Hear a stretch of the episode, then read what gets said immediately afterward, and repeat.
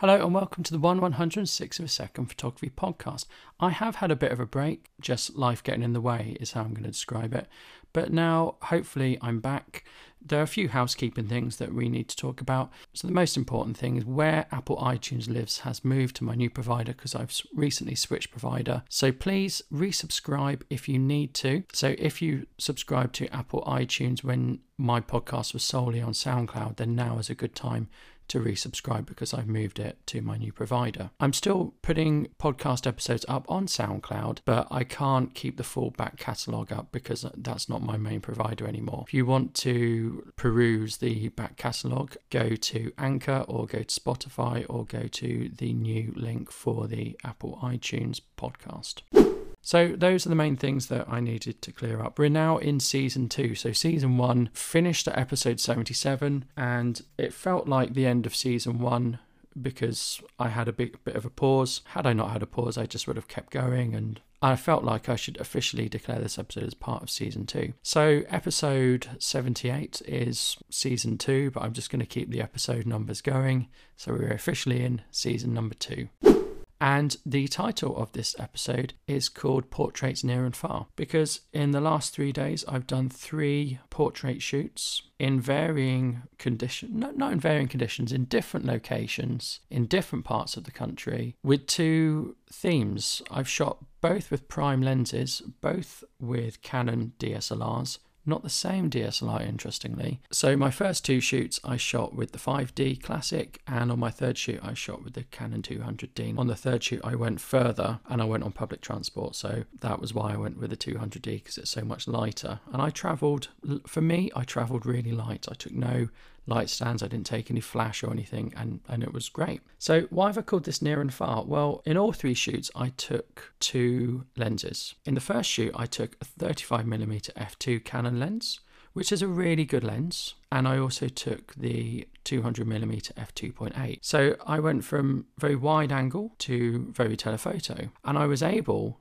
to get a really good balance of images with those. So the wide angle looked more like you would see sort of on Instagram, and the 200mm looked like a more traditional portrait lens. So on this shoot, they weren't images that were your traditional portraits of just sort of head, shoulders, upper body. I was getting full body images in, in, in most cases where space permitted because it was a location shoot.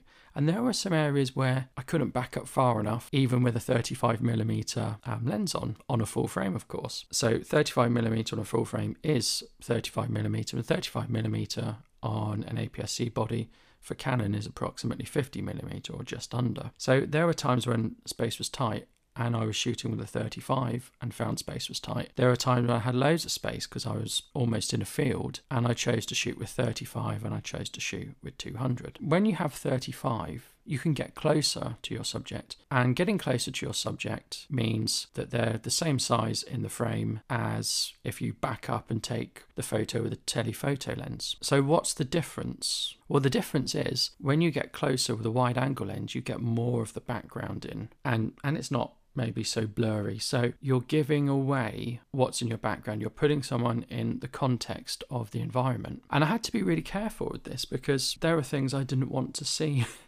in the pictures. And there are things that uh, could not be photoshopped or cropped out. So it was a lovely location. It was an old location, it was a country location, but there was a skip and I took a picture and I noticed the skip was in it. So I didn't change my position relative to the model. I didn't back away to sort of get the skip out. I just turned the way we were shooting. So I turned the direction I moved round to the left, I think, so that I got the skip out of the left hand corner. But we also were playing with the sun. So in the last three days in the UK, it's been really, really hot. It's been really, really sunny. So we're shooting around not quite golden hour, but just before golden hour. So I didn't want to be out shooting late in golden hour so it's just before golden hour. So golden hour hadn't officially kicked in but you get the idea the sun was getting lower and it was giving better pictures. Talk about my third shoot and the sun later. So we were able to get quite nice backgrounds in. You could see that where we were. And the background and the location were almost as part as much a part of the shoot as as the person i was shooting with. And then going to telephoto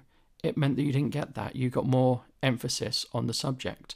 So I had to back away, but pretty much I was either getting half portrait or full body in. Occasionally I was doing sort of a tighter headshot. But most of the time, irrespective of what lens I was using, it was the full body I was getting in for the person I was shooting. So when shooting with the 200, it was very narrow. The background blurred to a very creamy blurred background, even though it was f2.8 lens. That's all you need when you're shooting at 200 millimeters. You don't need anything faster. You get a lovely sort of compression of the background and it blurs out. You could go shoot on a building site and it would blur out all the scaffolding and you wouldn't necessarily know you're on a building site. So we got these fantastic images, but they contrast. And they contrast between wide and telephoto and they contrast between your sort of traditional approach to portrait images and your more modern Instagram smartphone era approach to portrait images. I happen to like both. Some time ago, I had a podcast episode talking about selfie sticks, and the guest I had on really talked about shooting 35mm as the new normal because that's what people are expecting from Instagram. And you shoot 35mm, and you will get way better images than with your smartphone. But it has that sort of smartphone look, and that is what may- maybe some people consider normal now. To me, normal is 50mm. I like telephoto where you get the blurry background and stuff, but I also see that times are changing and styles are changing. The 35mm was an f2, it had image stabilization, but due to the brightness and shooting predominantly at f2, I didn't need image stabilization. It's one of those things like autofocus, it's always on for me. I don't turn it off because I, I never need to. I don't shoot on a tripod or anything, so there's no need to ever turn it off. So the images were really good, and you know had the person I was photographing with their back to the sun and using a reflector to just balance out the light. I got some amazing images and I got a really good contrast. So that was shoot number one. Shoot number two was again in a very similar location. I went to this location to do photography with someone, and it's sort of like we stepped into Narnia. I, I arrived at the location and we sort of stepped through this threshold and we were in a completely different place. And, and they knew about going to this completely different place. So did a few in the sort of expected place and stepped through the threshold. And I think that's really where photography, uh, that's really where the photography took off. Again, this was not during golden hour like the first shoot. I say golden hour, it, it was just before golden hour, but I'll call it golden hour. This was at that time of day when maybe three, four o'clock, at that time of day, four, five, six o'clock, where it is bright in the summer in the UK, harsh shadows, um, harsh lighting makes it more of a challenge. For this, because for this shoot, I took with me flash, and I was immediately thinking high speed sync, and I did use high speed sync, and high speed sync enabled me to overcome the challenges of harsh light. So, sort of, I I got so far and I stopped because the the last thing you want to do when you do photography with someone is you want you don't want to be fussing about sorting your flash out not as the first thing. You need to fuss about sorting your flash out because that's what takes good images. But to start with, you just take some images and see what you've got. You get to know the person a bit better. I wouldn't want to be turning up for a photo shoot as the person being photographed and waiting for someone to tinker about with their flash. I'd want to get into it. So got into it, did did some shots, and I got to a point where I thought, "No, oh, the lighting is dreadful, and I can't hide it anymore." So I hid it because the first few shots we did, the person was wearing a hat. Fantastic. So that meant their face was in shadow, so that meant their face was nice and even. Then we took the hat off, and they were not their fault. Um, there were trees and things, so it meant there were ghastly, horrible shadows that really weren't very good. So got the flash out and actually putting up the softbox on the light stand took took a while and fiddling about and high speed sync is always like the last bit it's that extra mile so you put your light stand up you get your triggers working you get your flash working you then put the softbox on i'd gone for a softbox that was put really really portable but everything gear wise is a compromise in photography probably in anything you do. So, really portable softbox. That meant it was a little bit more hassle to set up at the time. What you pay for portability, you lose for ease of setup. So, fiddled about with that, did some test shots, etc. And now we're ready. So, it was probably a good good place to set that up. There was a, a natural lull in the photography because we were getting to the point where things needed to be changed. Otherwise, we get too much of a similar look. Similar look. So that was really good, and you know, it was the hat had come off. We we got we got past the hat. It was time to lose the hat. But actually, setting up the softbox, what that did was that blocked out the harsh sunlight and created shadow on the face. And actually, I could have got a few shots with without flash at all because I'd built this. Um, I'd unintentionally built some sort of shade in, and and that would have worked equally well. However, I'd gone this far, so I, I got high speed sync up and working, and the difference was night and day. It looks like the quality of the light looked like it wasn't harsh conditions at all. So I was shooting at sort of f2 because I was shooting with a 50 millimeter. I think I was for that for the second shoot. I took a 50 millimeter, my lovely Sigma 50 millimeter 1.4, and my t- 200 f2.8. These are my, you know my very favorite lenses and very good for a portrait shoot. So I took those with me and I was swapping between them, but ultimately the speeds I was shooting at were sort of one two thousandth of a second, one sixteen hundredth of a second, crazy speeds. But the shots just looked natural. It looked like there wasn't any harsh sun. It looked like it was an sort of overcast day. I had complete control of the light, and I was really pleased with that. And also, I was so pleased that the batteries didn't run out because normally high speed sync really drains the batteries, and my triggers didn't run out of battery, and that was really good as well. So I went between 50 and 200 on a full frame again, and the images were fairly similar. Reviewing the images, I prefer the levels of sharpness, contrast, and color on the 50mm than I do on the Canon 200mm. But I always expected that. I've never really had anything better than the 50mm. That that is the pinnacle of my lenses. But I do like to really compress and zoom in with the 200 as well. So they're my sort of top lenses.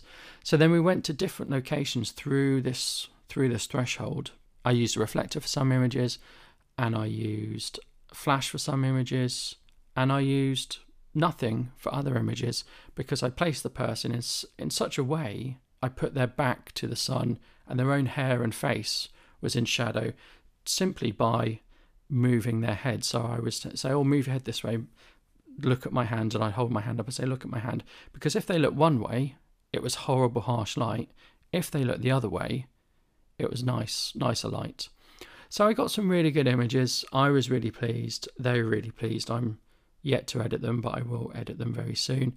The only thing was, in certain conditions, my camera was maxing out at one eight thousandth of a second. It was blinking at me. I was shooting an aperture priority and it was blinking at me, so I knew it was maxing out. When I was reviewing the images, there was some definite white clipping there because it was just so bright.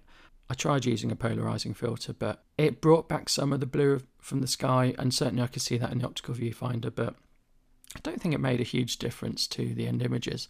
And of course, shooting directly into sun, I lost quite a lot of contrast shooting into the sun, even with a lens hood on. Both my lenses have lens hoods on. The 200mm has a massive lens hood. Because it's an L lens, it's lined with felt. That's the sign of something classy. It's lined with felt, black felt. But I was losing, depending on my position relative to the, the person and the sun, I was getting quite hazy images. So some weren't hazy and they were really good, and, and some were. So that was shoot number two. Again, really, really sunny conditions. And then shoot number three was the most sunniest of conditions. Shoot number three was ridiculously sunny. Shoot number three was probably the sunniest conditions I've ever shot in. So shoot number three came together very last minute. That was my fault. And that was sort of, yeah, I, I think I took ages to reply to the person. They took a while to reply to me. That meant sort of I was sat down eating my breakfast, not expecting the shoot to go ahead, and saw a message from them. And so right, I wolfed my toast down and and I shot off and and got the train and went into London to do a shoot. So I going into London on a hot day. In fact, just going into London, I don't want to take a lot of kit. I did take two lenses. Now I took my Canon 35mm f2, which I took on the first shoot. Didn't want to take the 200mm because I didn't want to have to back up that much. And I would have had to back up an awful lot using a crop sensor body. I would have had to, you know, we're talking 320 millimeters on a crop sensor Canon. No thanks. So I toyed with the idea of taking the 50 millimeter, which would have given some lovely images. However, it's really heavy compared to the Canon 35. So the Canon 35 millimeter is a light lens it's got on a lens hood that's third party because the Canon price for the lens hood was ridiculous. In fact, I felt the third party price for the for the lens hood was very expensive, but no way as ridiculous as the Canon one. So it's nice having a lens hood. It's a small lens. It's not that old 35 millimeter, which is like this metal one. So Canon did an f2, which was really small. That's quite a sought after lens. It's very sharp. I used to have that and I just didn't use it so I sold it. And then later I got the Canon 35 millimeter, the the newer one with image stabilization, and and it's a good lens, and I prefer it. The the older one was smaller. It felt more metal, but it, it was really quite small. Not that's a problem, but it was slow to focus as well. The newer one is much quicker to focus, much better. It's almost like it's STM because it's really quick and using it for video it's quick as well. It, it's a nice one for video. Don't forget on the 200D, we've got that really nice dual pixel autofocus, which, which is why I bought it. 60 frames per second with really quick and accurate and prominent autofocus was why I bought that camera. It just transforms video making. So I took the 35mm. Now, when I'm using my Canon 200D, I've got a 24mm EFS lens, so it won't fit on a full frame camera. It's only for APS-C. I'd say it's smaller than two fingers width. Maybe it's two fingers width with the lens cap on. So it's almost like if you're going to take the camera, you might as well take that lens and just put it on the front. It takes up no more room and it's no more weight. So I took that, and between 24 and 35, the 24 effectively becomes a 35, the 35 effectively becomes a 50. So while I've said this podcast is called Near and Far, there's not a great deal of difference between those two. It's the next progression on the focal length, it's one to the other. But the 24 is very good at a specific shot. When I do my YouTube videos, I leave the 24 on most of the time. So I can do a thing where I can crop in on a lens, but I lose autofocus. So if I need to crop in, I can. I can do that digitally. So don't forget these are prime lenses. But generally, I, I don't need to. I can just move move the camera, and the 24 millimeter goes down to f2.8. It's wildly sharp. It's an incredibly sharp lens from corner to corner. It's brilliantly sharp. I don't know how they quite did it. It, it it's amazing. But most of the time, I was using the 35 millimeter. That seemed a more natural environmental photography focal length because it became 50 and it was f2 so that became sort of equivalent of f3.2 on on a full frame. So f3.2 on a full frame with a, a wide field of view, we're not going to get really that blurry a background. But again, the, the images will look so much more professional than anything taken on a smartphone. So this really was sort of Instagram territory. So uh, the person I was photographing, we talked quite a lot about Instagram and I confess that I still don't have an Instagram. Yeah, we talked about that and I said, oh, I think these images will be looking quite Instagramish, but high end professional Instagramish. I think they'll be very good. Again, I, have not yet edited them. I'm back, backed up with editing at the moment. So where did the 24mm came in? Well, for some shots, the person lay down and I stood above them and got an overhead view. And that works really well with the 24mm. With the 35mm, I can't get the whole body in, even if I stand on tiptoes and I hold the camera above my head and I tilt the screen so that I can I can compose using live view. No, it, it, it doesn't work, particularly if someone is quite tall or long lying down. So with the 24, I can just do it. So the 24 is really good for those shots, and it means my arms aren't aching from having a heavy lens. Now I could get, if I do like 35 millimeter, or if I really like 35 millimeter on a crop body, I suppose I could get a faster 35 millimeter lens. But I've never really seen seen the point. I think f2 is is good enough for me. I could get a 1.4.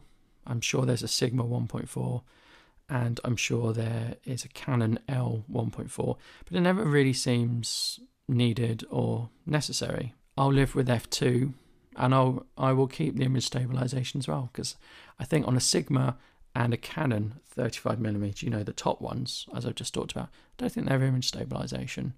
So yeah, I, I'm not going to go there. It might be a lens I rent to try just to see what it's like. I'd be interested in that, but I'm probably not going to go there because I'm probably not going to get those out of focus backgrounds because it's so wide. So on the third shoot, the sun was beating down, and I said it was late planned. And because it was a bank holiday Sunday, the trains weren't very good because that's when all the maintenance work is done. Because I'm going to London on the busiest line in the country. So when it's not so busy, they reduce the trains and they do a lot of maintenance. So we didn't start shooting till 11. So that meant we ended up shooting at midday, the worst time to shoot photography of a person at midday. So got some good shots. I didn't bring flash with me and I wasn't fiddling about with the light stand. So got some good shots, but the conditions were really, really difficult. And I couldn't blur out backgrounds because of the lens choices I made. However, had I brought bigger lenses, had I brought my 200, it would have been impractical on an APS-C body. Had I brought my 50, it would have been heavy, and I maybe wouldn't have had enough space to back up. There are a few images that were taken that you wouldn't think were taken in London because we came across some locations you wouldn't expect in a big city. So, what have I learnt from near and far? Would I rather just have a zoom lens? Would I rather just have a 24 to 70? No, I don't think I would. One, I've already got my prime lenses and I love my prime lenses. Two, I wouldn't be able to get quite the quality with the zoom lens. Now, zoom lenses are getting better, but in terms of weight, it's probably going to be the same to carry a 200 and a 35 compared to carrying a proper 24 to 70 or 70 to 200. In fact, I don't think I could cover that range with one zoom lens. And, and if there was a zoom lens that could cover that range, it would have a very high aperture value. So 35 and 200, I think, works really well. You get both ends of the spectrum, and it's useful to have. And the 35 millimeter lens really isn't a chore to carry along. It, it's fairly light. The 24, the 50, and the 200, that also is a good good combination. And for this shoot I did, a 15 the 50 worked so much better than a 35 would have so i'm really glad i took that 50 rather than the 35 and for bobbing about in london on an incredibly hot and trying day it wasn't trying because the person i was working with it was trying just because it was bank holiday and just because it was busy. Had i just taken the 24 it wouldn't have been right. Had i just taken the 35 i would have got 90% of what i wanted but there were occasions where the 35 just wasn't wide enough so I'm I'm glad with my choices of lenses. Do you think I'm crazy not having a zoom lens and just carting along primes, or do you completely agree that it's probably better to have primes? There isn't a right answer. It all depends on your compromises. As I said earlier in the episode, whatever you pick, there's a compromise. Very portable, more time to set up, very light, blows away easily, etc. It's a continual compromise, and I suppose the way around it is to have an assistant to lug your gear around or to hold the flash or to hold the reflector. But the compromise then is it's going to cost you more money because you've got to pay an assistant or have someone who just loves to do that, which is quite rare to find. So do let me know what you think, and I'd love to hear your thoughts on two primes versus one zoom. Don't forget, it might be worthwhile you resubscribing to the Apple iTunes link. And of course, you'll find all the links in the description below. Thank you. Goodbye.